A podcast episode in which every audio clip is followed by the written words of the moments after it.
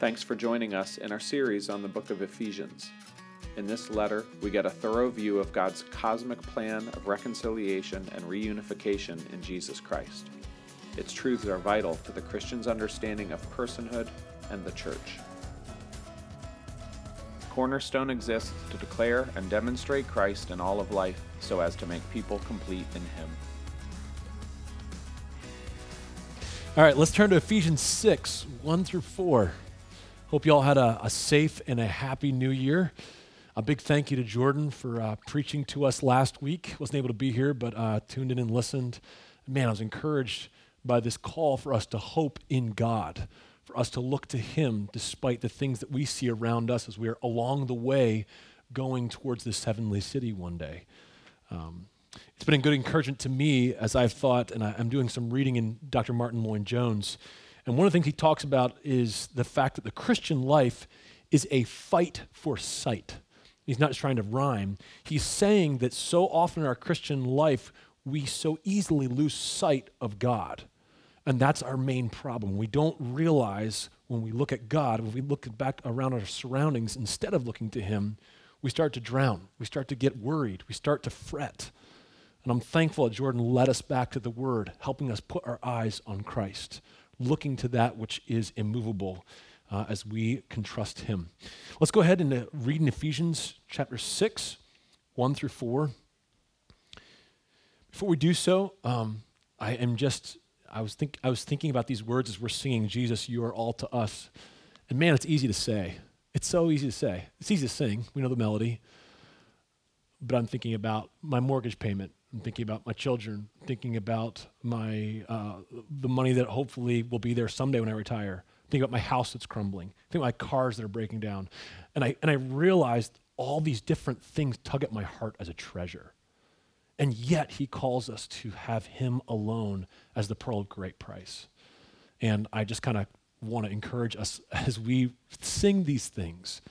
Man, you're, you're teaching me. That's exactly what Paul talks about here that we would teach one another through the songs that Jesus Christ would actually be all to us. So it's just a reminder as we go into this. Let's read the Word of God. This is not my words this morning. This is Paul's, the inspiration of the Holy Spirit. This is God's Word to us. Ephesians 6, 1 through 4. Children, obey your parents in the Lord, for this is right. Honor your father and mother. This is the first command with a promise, that it may go well with you, and that you may live long in the land. Fathers, do not provoke your children to anger, but bring them up in the discipline and instruction of the Lord. Let's pray together. Dear Heavenly Father, our Lord and King, you have placed us in your church. Lord, with your Son purchased by his blood, we are unworthy wretches, and yet you have put your love on us. So we ask that you give us grace to live worthy of our vocation. Lord, we recognize as we head towards our eternal rest, that, Lord, we are safe in your hands. But as we travel, we know that we've been planted as vines in, in this vineyard that you have planted, but we don't want to bear no fruit. We don't want to be dead branches. Lord, we desire that we would be useful, producing fruit. Lord, would you prune us this day? Take off the useless junk. Lord, water us with shower of blessing. And help us, Lord, as your bride, to be true, faithful, chaste, loving, pure, and devoted. Lord, help no strong affection pull us to lust after the world when we have the eternal treasure of Jesus Christ, who ought to be all to us. Give us the heavenly mind that loves rightly and finds its joy in seeing the world as you do.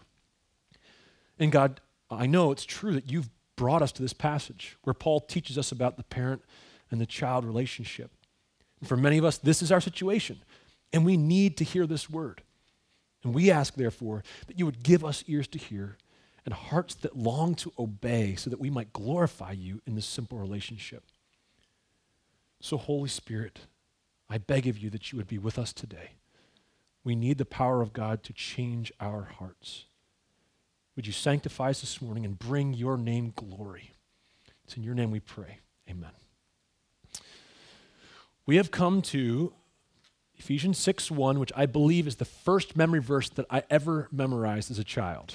I mean, even before, you know, John 3:16, I'm pretty sure that my parents had me memorize this verse. Children, obey your parents in the Lord, for this is right. it's a foundational teaching of any Christian home. It's, it's very important for us to understand where we stand within the family. So, kids, I want to start really by talking to you. Each of you, I'm talking to you today. From down to little guys all the way up to teenagers, everyone that's listening online. I want to talk to kids for a minute. Why is it so hard to be a kid in a Christian family? Why is it so difficult to, to have parents that tell you what to do and you have to obey and do the things that you're supposed to do? What's that all about? It's so difficult sometimes. We understand that it's not easy, especially when, if we're just honest, sometimes we wish our parents were a little bit cooler. We understand that we've been given those parents and that we are to obey them, but why is it so hard? And parents, now I'll turn to you. Why is it so hard to be a parent with children and be the parent that we're supposed to be? Both of these sides are difficult, right? And if we're honest, it's hard enough just to be, a, in general, a child, or in general, to be a parent. Some of us kind of long for some sort of independence where we don't have to be worried about either of those relationships.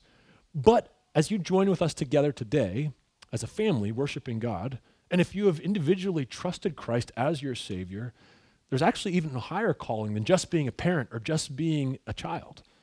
He is addressing Christian children. Paul is addressing Christian parents. And this is a little bit different of a responsibility, it's greater. And today, Paul will show us that being a Christian and reading the Bible and being part of a church is not just to prepare us for heaven, although it certainly is. It's actually extremely relevant for right now the relationships that we have, the things that we take part in within our family. So today, I really want to take some time, guys, and talk about the family and talk about specifically the children and the parent relationship and how this works out. So I've seen some of your notes. Uh, kids, in case you don't know this, some of your parents take pictures of your notes and they send them to me. I am impressed, and I'm actually quite convinced that they're a lot better than the ones that your parents take. But keep that up, keep showing them how to do what's right, and, and be an encouragement here to you. I'm going to give you three questions that we want to answer today. Three questions I'm going to try to do. The first one is Children, how should you act toward your parent? How should you act toward your parents? What do you owe them? Uh, what, what's your responsibility to them before God? That's the first one. So, children, how should you act towards your parents? Number two, parents, how should you act toward your children? What do you owe them? What are your responsibilities to them before God? That's the second thing. Parents, how should you act toward your children? And then the last one, we have to find out the question number three how in the world are we to do the things that Paul's going to answer us here? He's going to tell us how to do those things. How should we do them? How is it possible for us to fulfill the Christian commands that Paul gives us today about being Christian children or being Christian parents? So these are the three questions. I'll put them down again. Children, how should you treat your parents? Parents, how should you act toward your children? And how do we do this? I'll start by backing up a little bit because last week Jordan preached, and the week before that I, we preached on Luke 2. So it's been a, a few weeks since we've been in Ephesians. Back up a little bit. We're now in chapter 4 which means we've turned the corner. Well, we're actually in chapter six, but we're in the second half of the book. Chapter four is that turning point. The first three chapters told us who we were in Christ. He, Paul kind of pulled that veil back to show us what God did in us before the foundations of the world as he did so in Jesus Christ. And then the second half of the book, four, five, and six, he's going to say, now that you know who you are, this is what you are to do. This is what we're called to do. In other words, this is how you are to live, or in his words, how we are supposed to walk. And in the second half of Ephesians, we have five times he uses this word walk. He starts right at the beginning of chapter 4 and works through chapter 5. The last of those times is actually in 515 if you're reading along. He says, Look carefully then how you walk, now not as unwise, but as wise. And he doesn't just leave it up to us to figure out what that means. He's going to kind of spell that out in greater detail.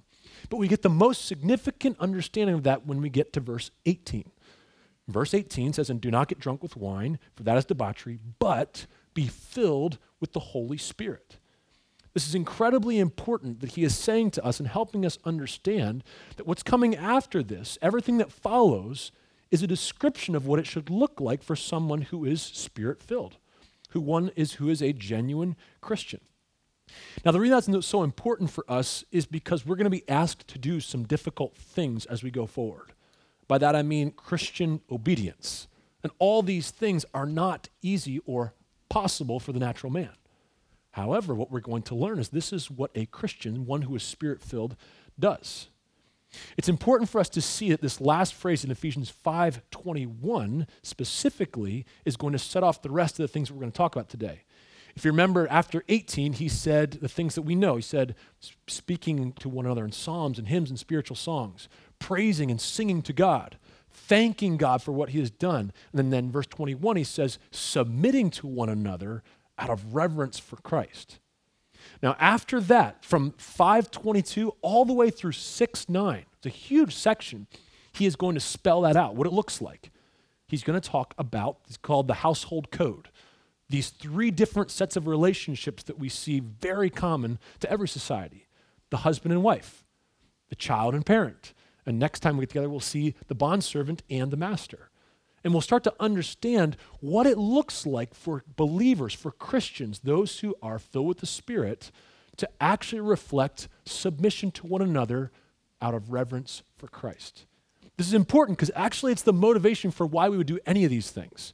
What we're seeing here is the way that God has set it up and displayed for us to understand and helping us to actually be on display for the rest of the world to see the truth that is in God's organization, in His design, as we, His people, submit to Him out of love and reverence for Christ. This submission is so important to understand that Paul will take this time to do it. And there are a couple different relationships he's going to talk about, like we said. Today, we're going to zone in on one of those, the second one between children and parents.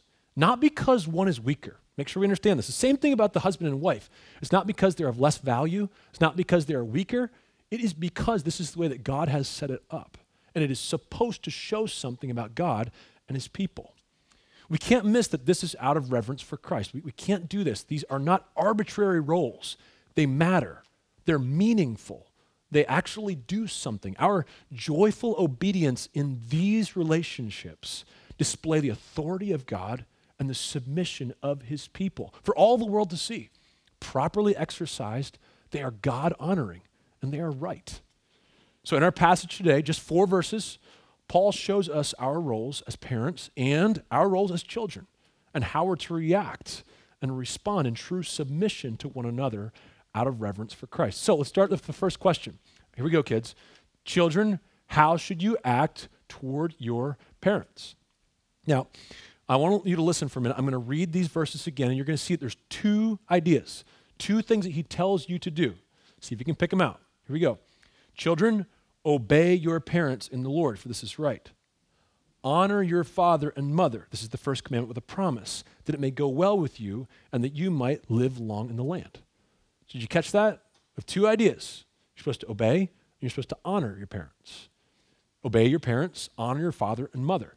Now, if I was to ask, I'll bet most of you could give me a pretty good answer of what that means to obey your parents. The Bible teaches us when your parents ask you to do something, you are to respond by doing it. Not to question and ask a million things and do this and mount your arguments why you shouldn't do it, but rather to obey. We understand this. But you and I might think, I don't really like obeying my parents. Why should I obey my parents? I'm getting a lot smarter. I know a lot more things. Why should I obey my parents, especially in things that aren't necessarily? Oh, let's we can sing this too if we want to. Um, why are we um, having to do that? Why would we have to obey parents? Well, there's one thing we could just simply say because the Bible says so, which is true. But I want you to see that Paul actually gives you three reasons why you ought to respond in obedience to your parents. So let's look through this and you're going to see it. They're pretty good reasons. First one, you should obey your parents because it's God's design. It's what He has planned. God made parents and children. He is the one that made it up. It's right and fitting in His world. This is the way that it's supposed to be. This is the way that God has made it. He made children to be born to parents and for those parents to take care of them. It's a good design. It's fitting, or as he says, it's right. Paul says, Children, obey your parents in the Lord, for this is right. He's saying that that is the way that he has established it. It's supposed to be this way. He's saying that God's design for the world is for children and parents to exist together and for parents to lead children as they grow up and obey. That children were made to obey their parents for their own good. This is his design. He's saying that God designed the world again for this way. And just think about for a moment a child isn't born as an adult, they start as a baby, completely helpless, not being able to take care of themselves. I can see it in this room right here. We see babies who cannot take care of themselves, up to adults as they are learning and growing and becoming more and more like they're supposed to be in maturity. And yet we see the design so clearly the world over. It's not just for Christian children in Virginia Beach. It's for those children across the world that they would have a mother and father who would train them and they would obey and they would grow up this way. This is God's design and it's fitting. But second, there's another reason here. You should obey your parents because when you obey your parents, you are obeying God. This is an incredible reason here. Paul says, Children, obey your parents in the Lord. There are parallel examples of this. We saw this when we first started talking about uh, husbands and wife, if you remember that. And also actually we'll see it when we talk about bond servants and masters. Uh, if you submit, the wives are to submit to their husbands as to the Lord. If you look back, you'll see that. And the bond servants are to obey as you would Christ. Here, for the children, you'll see they are to obey their parents in the Lord. The Bible is telling us that children are to obey their parents because true obedience to parents, this is incredible, is actually true obedience to Jesus. It is a way for you to be a Christian disciple. Think about this for a minute. Your parents are stewards or caretakers. Now, they may sometimes say to you, you'd say, Why do I have to do this? And you said, Because I said so. That's a legit excuse. You're allowed to say that, parents. But remember that the authority isn't yours. Now, I'm going to let you in a little secret here, guys, kids. Your parents can say that only because the authority isn't theirs. The authority is actually given to them by God. Now, we're going to see the other half of this equation. Your parents have to actually do the right thing, lead you the right way, nurture you and love you and raise you up in the nurture and admonition of the Lord. But that is not your responsibility. Your responsibility as a child is to obey because as you do so, you obey God. This is an authority that has been vested in your parents, given to your parents to take care of you. And your responsibility is to submit and obey their leadership. Again, then, it's your responsibility to obey God by obeying your parents. This is what Paul means when he tells you to obey your parents in the Lord. So that's the second reason. But the third reason, there's one more. This is where it gets good. The third reason you should obey your parents is because it's good for you. It was meant to be for your good. Uh, you take a look here, if you'll see, Paul does something a little bit sneaky. He brings in one of the Ten Commandments. It's like a, it's a, it's a, like a, little bit of expansion, but it's something foundational that any Jewish child would know, but we also ought to know. One of the Ten Commandments here to kind of further understand what he's talking about. Do you remember the fifth commandment? I can always kind of cheat, but I remember I, I take my five fingers and I, I do a salute. It's honor your father and your mother. And this is a way to remember this. He says in Exodus 20 12, honor your father and mother, that your days may be long in the land that the Lord your God is giving you. Paul takes that command, and then there's a restatement in Deuteronomy 5, and he puts them together here. And you can kind of see right in the middle of the verse, he kind of bends down and is like, hey, listen up, there's something even better here, because he shows you that there's something going on in this command. He says, Honor your father and mother. This is the first commandment with a promise. Listen up, it's for your good. And then he continues to say the rest of the verse that it may go well with you and that you may live long in the land. It doesn't mean that, again, that you'll be rich and that everyone will like you and that you'll be really good looking somehow, that that's all going to come to fruition just by listening and obeying your parents. But it does mean that obeying your parents will generally bring success in living on this earth. Again, it doesn't, it's not a promise that there will be, no matter what, that you'll live a very long time till 90 years old. But he's showing the common grace of living respectfully and honoring your parents and what that brings as you grow up and to be older. Many of us, the truth is, we don't understand the great privilege it is to grow up in a Christian household, to have parents who both love God and love you and are willing to nurture and love and nourish and raise you up. That's why I'm telling you that it is actually so good for you to obey your parents. If, if, you have, if, it's, if it's just enough for you to say that's what the Bible says, fine. But there's so many other good things and good reasons for you to learn and honor and obey your parents. I also point this out. He doesn't just keep it with obey, he makes it bigger than that. It's deeper than that. There's this idea of respect and reverence and honor. Children are called to honor their parents. This means that they look to them with respect, with reverence, and they're to consider them wise and deserving of your respect, children.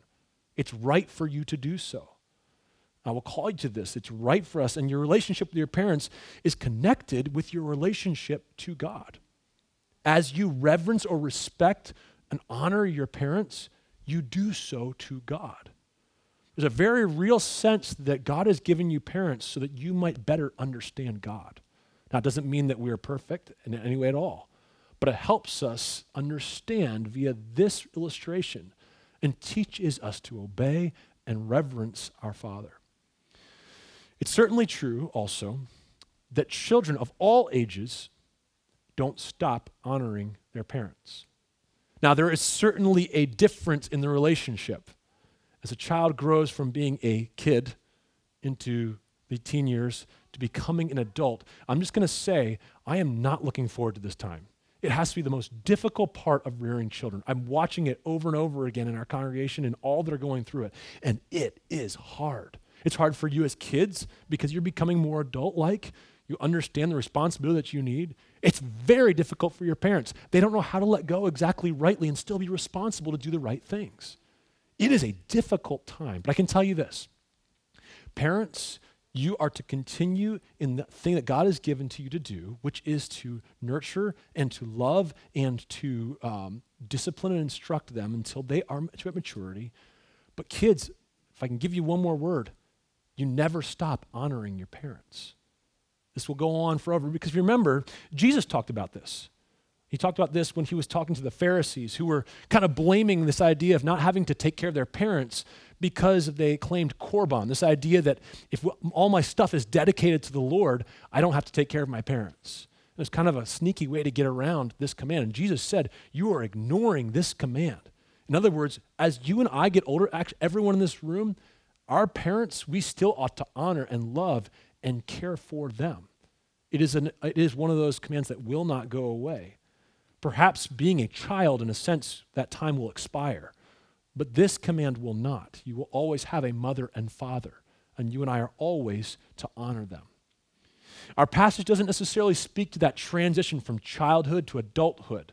Again, as I said, I believe it's one of the most difficult that we go through. But I'm confident that children who understand their responsibility to honor their parents and parents who understand their true responsibility to raise up children, there can be peace and there can be a God honoring outcome despite the difficulty of this. But unless your parents are asking you to sin, it is right for each of you children to obey your parents and to honor them. So let me go back and give you three reasons then that I just talked about, all right? The kids. First, you should obey your parents because it is his design. God made parents for children. It's right and fitting. Number two, you should obey your parents because when you obey them, you are obeying God. And the third thing, you should obey your parents because it is good for you. When you honor your parents with respect and obedience, you are qualified to receive the promise of good life lived in wisdom according to God. This is what children are called to, and this is how they are to act toward their parents. It's a display of God's design, it's an act of Christian worship, and it is for the good of the child. But that brings us to the second question. So the first one was directed at children. The second one, though, is parents. How should you act toward your children? What is your responsibility to them? What do you owe them according to God? Well, in our passage, we have kind of two parts of the, the command, two imperatives here. You'll see, do not make angry and bring them up. Those are the two parts here that he's going to explain to us.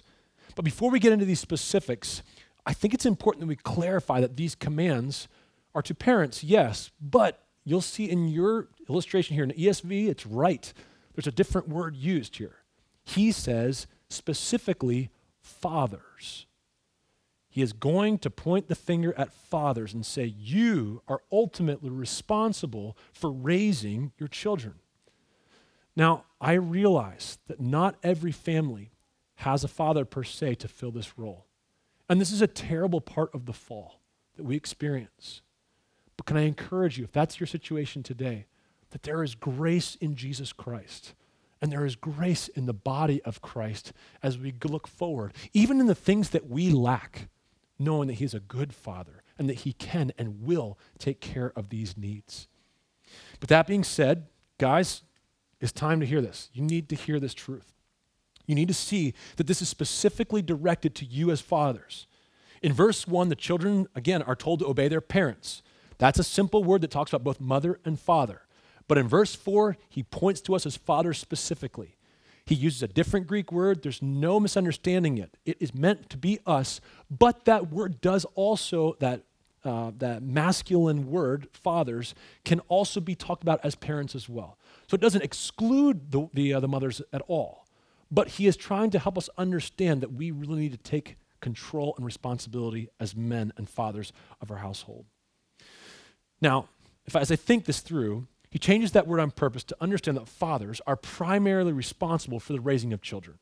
Now, this goes against the grain, often, even what we default to in our own Christian walks. Oftentimes, we think of it's the mother's job to raise the children. And so many times, this is wonderful and good and does happen. Oftentimes, we think, though, that since the father is the one who provides for the family, that he can offload the job of raising children to the mother. Paul tells us otherwise, guys. He looks directly at us and tells us that we are to bring up our children in the discipline and instruction of the Lord without angering them unnecessarily. Now, let's go back and try to answer that question. How should you act toward your children? I'm going to start with the second half of this verse and then go back to the beginning. The primary concern for a father is to bring up his children in the discipline and instruction of the Lord. Look at verse 4. He says, Fathers, do not provoke your children to anger, but bring them up or raise them. Bring them up in the discipline and instruction of the Lord. Guys, I'm already gone through this. if you're a Christian husband, you already got beat over the head with what you're supposed to do as a husband. And now he says it's on you also to be the father, to raise your children up. This is seemingly impossible. In this relationship, the one that really only lasts a few years, it only lasts a certain amount of time. In the sense, like I said, it expires in one way. We are called to bring up or raise our children. It's the idea of nurturing, nourishing, bringing a person to maturity. Even by its very definition, there is kind of an end in sight. As they are raised to maturity, the time will expire. And oftentimes, I believe that we end up thinking as long as I feed them and put them in a house and make sure they get through school and make sure they have enough money to get to the things that they need to, I've done my job as a dad. That is not what he calls us to today. This is a way higher calling. It's the idea of nurturing them, it's, it's, it's a loving act. And again, one with a goal in mind. Like when we think about fatherhood, often think raising children to be adults, raising them to be capable, raising them to be uh, independent, to be good citizens in our world. Those are all right things. And the truth is, that's if you read any good book on parenting, they will be saying, from a secular perspective, you should be doing these things. Raise a productive, efficient, good citizen. That's not the only thing that Paul is concerned with here. In fact, he's concerned with the bigger, larger, more ultimate question. He actually doesn't talk too much about these things, although he kind of assumes them. Paul is concerned with how we are going to do that. Paul's concerned that we raise our children up in the discipline and instruction of the Lord. It's an important differentiation. In other words, we are to be raising children who understand that they are not only citizens of the world, which they truly are, but that there is a God, they were made by Him, they are accountable to Him, and that there cannot be salvation or joy without Jesus Christ. This is what it means to actually understand and be raised in the instruction and discipline of the Lord. It's an understanding of ultimate reality. Your job as fathers is to teach them how the universe really works. And I'm not just talking about dumping a bunch of data. I'm talking about raising them and helping them to understand who God is and how we are to respond to Him as people. He's saying it's our job to truly help them see that this is my Father's world. that we operate here as human beings under the authority of God, whether we want to or not, that everyone does. We are to show them God and to instruct them in living before Him. Paul is saying that we must bring them then, the, uh, I'm sorry, bring them up in the discipline and the instruction of the Lord. If you, like me, I learned it in the old King James Version. It said uh, that bring them up in the nurture and admonition of the Lord. Also, a good way to say it. In my own translation this week, I, I, I like this idea where you're bringing up in the training and warning of the Lord. The idea here is both reactive and proactive. This is what I mean by this. In other words, there will be times when your children do things that you need to react to and say, whoa, whoa, whoa, don't go over here. This is going to harm you. Let me tell you why. Because there's times as a parent that you need to guard your children, for sure. But that's not the most important. That's not actually the word he even uses here. He says, warn them. Because there's going to be a time when they're out of your house. There's going to be a time when they're doing something completely different. Even when they're in your house, guess what? You don't have all rights over them to do it. Sometimes it's easier for us to like just isolate the child and make sure that they don't have any problems happen to them. But guess what? They're individuals before God. It is not our sole motivation to make sure the end goal is that they would be kept, that they would be guarded. No, our call as fathers instead is to instruct them, to react and say, don't go over this ditch. Not to keep them from the ditch. We can't. Rather, to say, this ditch will hurt you. Don't go over here. This is what the Word of God says to do. That's the warning that he's talking about a reaction and saying, these are bad choices. And you all know what I'm talking about in your own lives. You've watched it in your own kids if you have children. And you're seeing them make decisions. And my, my tendency is to jump and say, let's cut that off and make sure it never happens again. Gentlemen, uh, wives too, listen, we are to warn our children about how this will harm them and why ultimately is bad for their soul. So we react, but there's another side to this it's the proactive. It's not just like we could take one approach or the other. That's why Paul tells us both things. He is saying also we are to instruct, to train, to discipline, to go through the rigors of your household, constantly learning and knowing the way of the Lord. And I'll be honest, this is the part that is scary, and I show constantly my failure as a father. I can see my inadequacies.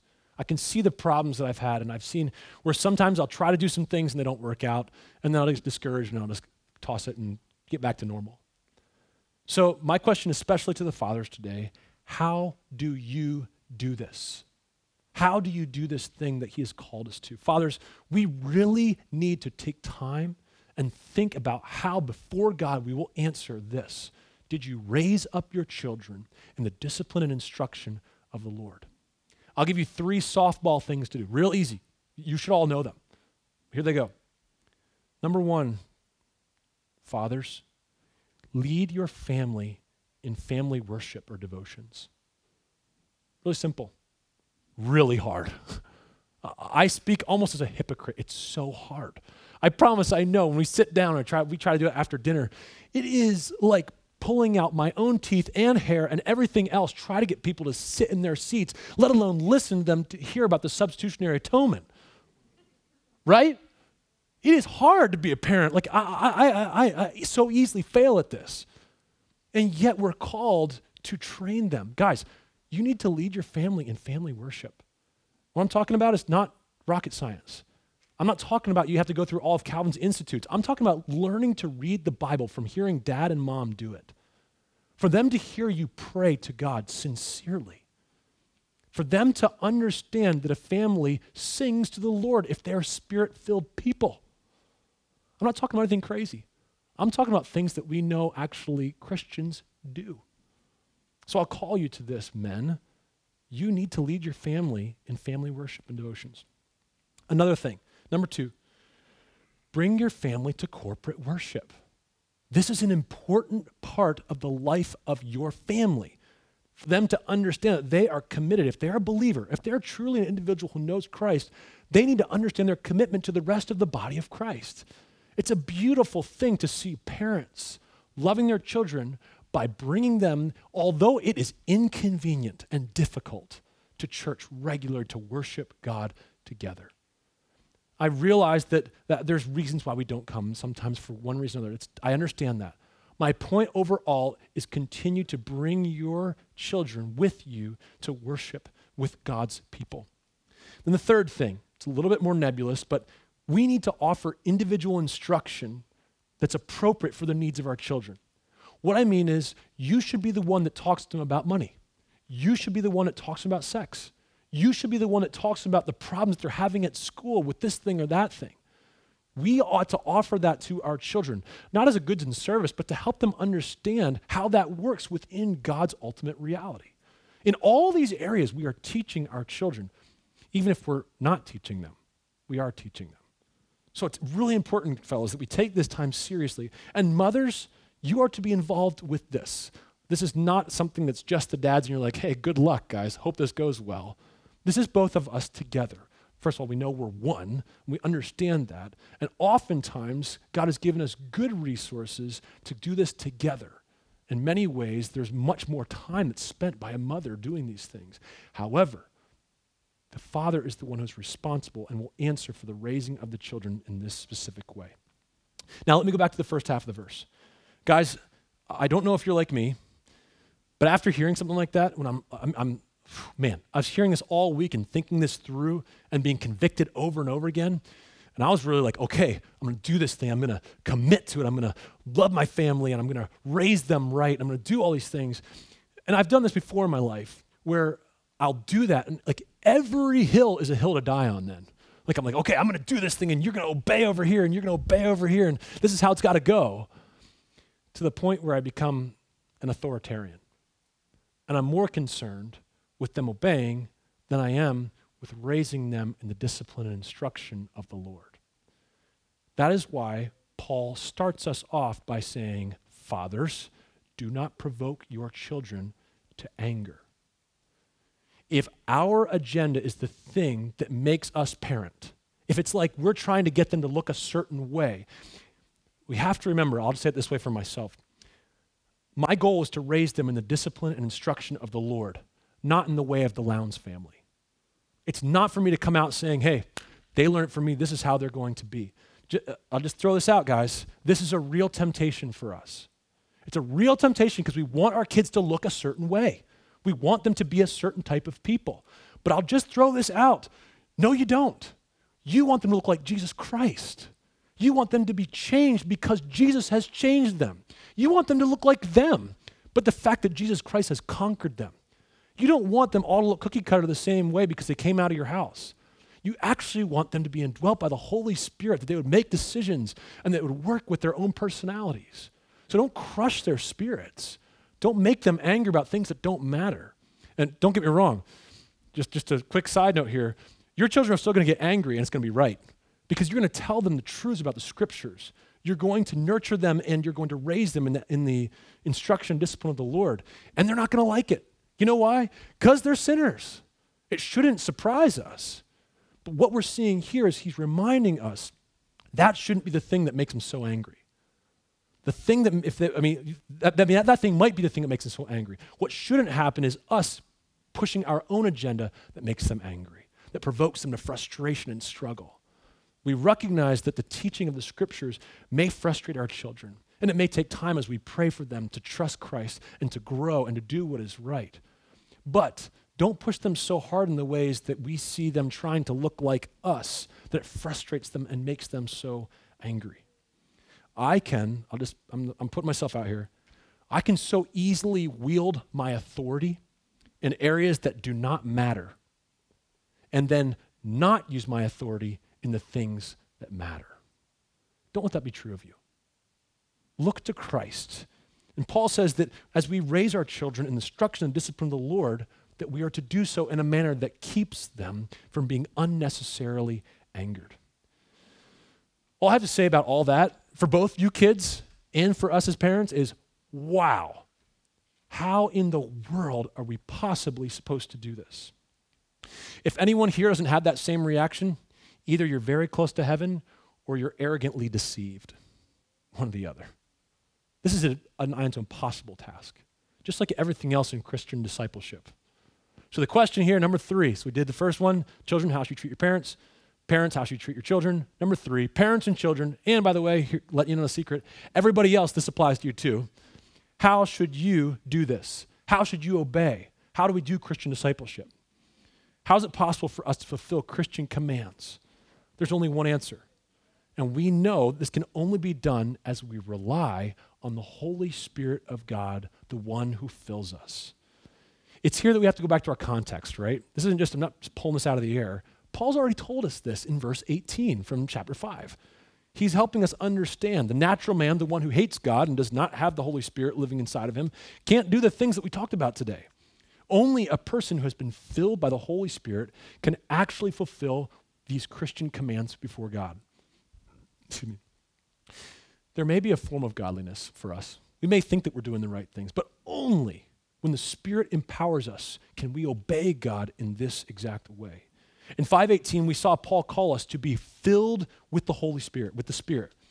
And then everything after that that follows is a description of what being filled with the Spirit looks like in a Christian. He says that the Spirit filled people, aka genuine Christians, that's what he's saying here, will, addre- will address other Christians with psalms and hymns and spiritual songs. They'll sing to the Lord, they'll thank the Lord, and they will submit to one another out of reverence for Christ even to the point that the child and the parent relationship works, that we can actually do the things that He has called us to do. He's talking to us about what Christian life looks like and helping us understand that Christian children obeying their parents in the Lord isn't a natural phenomenon. It doesn't just happen. It can only be done through the Spirit's work. And he's saying that parents, specifically fathers, who love and nurture and raise their children up in instruction and discipline of the Lord without unnecessarily angering them is a supernatural act. There's no explanation for that actually being done well outside of the fact that the Holy Spirit is doing this. I will remind you that, in other words, he is saying that only true Christians can obey these commands from the heart. He's not talking about two different types of Christians. He's not talking about Christians who aren't filled with the Holy Spirit they disobey. And those that are filled with the Holy Spirit, they obey. No, he's talking about Christians who are filled with the Holy Spirit, that they obey Christ. A genuine Christian, one who is filled by the Holy Spirit, must understand that his obedience is empowered by the Holy Spirit of God himself, and thus must only look to him for strength to obey.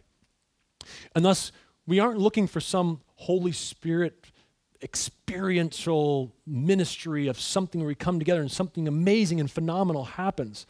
The amazing part is we are looking to obey God in everyday life as we rely on the Holy Spirit. If we understand this passage, we are seeing that the Holy Spirit is evident and powerful and working in us when we obey and trust Him. That's the magic. It's the Holy Spirit. It's Him conquering our hearts and empowering us to do what is right. If we understand this, we understand that Christian obedience is no mundane thing, it's actually supernatural. So, I'll go back to the question How are Christian children and Christian parents supposed to obey the commands that we've learned today? The answer is tied up in the question then how do you and I make the Holy Spirit fill us? How do we get filled by the Holy Spirit? We talked about this in 518 for a long time. I'll just answer you this. Being a Christian calls us to 100% rely on God to do the work. It's called faith. Also, 100% participation on our part through faith. In other words, stepping forward in the same acts of obedience he calls us to. We are responsible to be filled by the Holy Spirit, but we're completely at his mercy to do so. We can't make him do it. What can I do but fall to him in faith, asking him to do a work in me and move forward in obedience. This is just a quick pastoral note, okay? Uh, I don't think it is wise for us to wait on the Spirit in a sense of like an Amazon delivery. I'm going to pray a few days, I'm going to wait a couple days until I obey about this thing. That's not what He's calling us to do. He is calling us to step forward in obedience and reliance on the Holy Spirit. I'll say it again, I know there's distraction, it's okay. I understand that what He's calling us to do is not wait a few days until we obey. He is calling us rather to step forward in God honoring, reliance on the Holy Spirit, obedience. Same day. I'm not talking about same day delivery like we still wait a few hours. No, now, as I trust Him and call Him to help me, I walk forward in obedience. How can a Christian child obey their parents in the Lord? Kids, here we go. Ready? You must rely on God for help as you obey your parents in the Lord. How can a Christian parent bring up their children in the discipline and instruction of the Lord without unnecessarily angering them? Guys, we must rely on God for wisdom and strength as we bring up our children in the discipline and instruction of the Lord. This is the essence of Christian obedience. Again, it's not just about being parents or children, it's for any act that we are called to do as a Christian. Praise be to Him, He empowers us. It is all of grace, it is not of our effort, and yet we strive. It is right for us to wholly, holily strive in Him, that we would trust Him completely and have effort in these things that God has asked us to do. It's purposeful and deliberate. This is the truth for all of Christian discipleship. So, a Christian is serious about obedience and holiness, but every part of our lives, we trust Him. We rely on Him. And that's why the Christian life is not about identifying all the gross and terrible sins within our lives and getting rid of them. What does Jesus say? Love the Lord your God with all your heart, soul, and mind. The purifying love of God, knowing Him completely, takes these other things and we know automatically that they're wicked. We're not trying to be moralists. We need to depend on the Holy Spirit alone, looking to God, loving Him completely. So, Christian parents, raise your children up in the discipline and instruction of the Lord as you trust in the power of the Holy Spirit. Christian children, obey your parents in the Lord as you trust the power of the Holy Spirit. And in each part of our lives, let us act as ones who rely on God for everything. Let's pray together. Lord Jesus, we need you. We ask for your, your comforting love, your tough rebuke, your care for us, because we are surely your children. We are sealed by the Holy Spirit, but we desire to be made whole. Oh God, would you bring us revival in our own hearts that we would love you completely, would follow you, Lord, that we would obey you. And Lord, may we be a display for the world to see. The thing that is different is not that we're really good at following rules, but that Jesus Christ lives in us through his Holy Spirit. We want the name of Jesus Christ to be praised, that it would go and echo throughout the whole earth. We ask that it would begin as we go home today, as we help and as we help our children grow, as our children obey, as we rely on your Holy Spirit to do that work in us. We thank you for your great grace. Oh, Lord, we thank you and thank you and thank you for the Bible, for your Holy Spirit, for the love of Jesus Christ through his people. We praise you and ask for your help in Jesus' name. Thank you for listening to this podcast. For further sermons and more information on Cornerstone Bible Church, please visit cbcvirginia.com.